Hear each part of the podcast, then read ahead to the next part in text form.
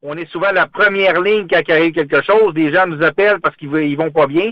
Et on est dans une petite boîte fermée avec le patient qui pourrait être possiblement en COVID. Fait qu'on a été obligé de se battre pour réussir à avoir des primes là-dessus. Et on est obligé toujours de faire des revendications, de se battre avec le gouvernement pour faire revendiquer comme quoi qu'on existe dans le réseau de la santé. Fait que c'est ça qu'on veut faire. On veut avoir une reconnaissance de la part du ministère.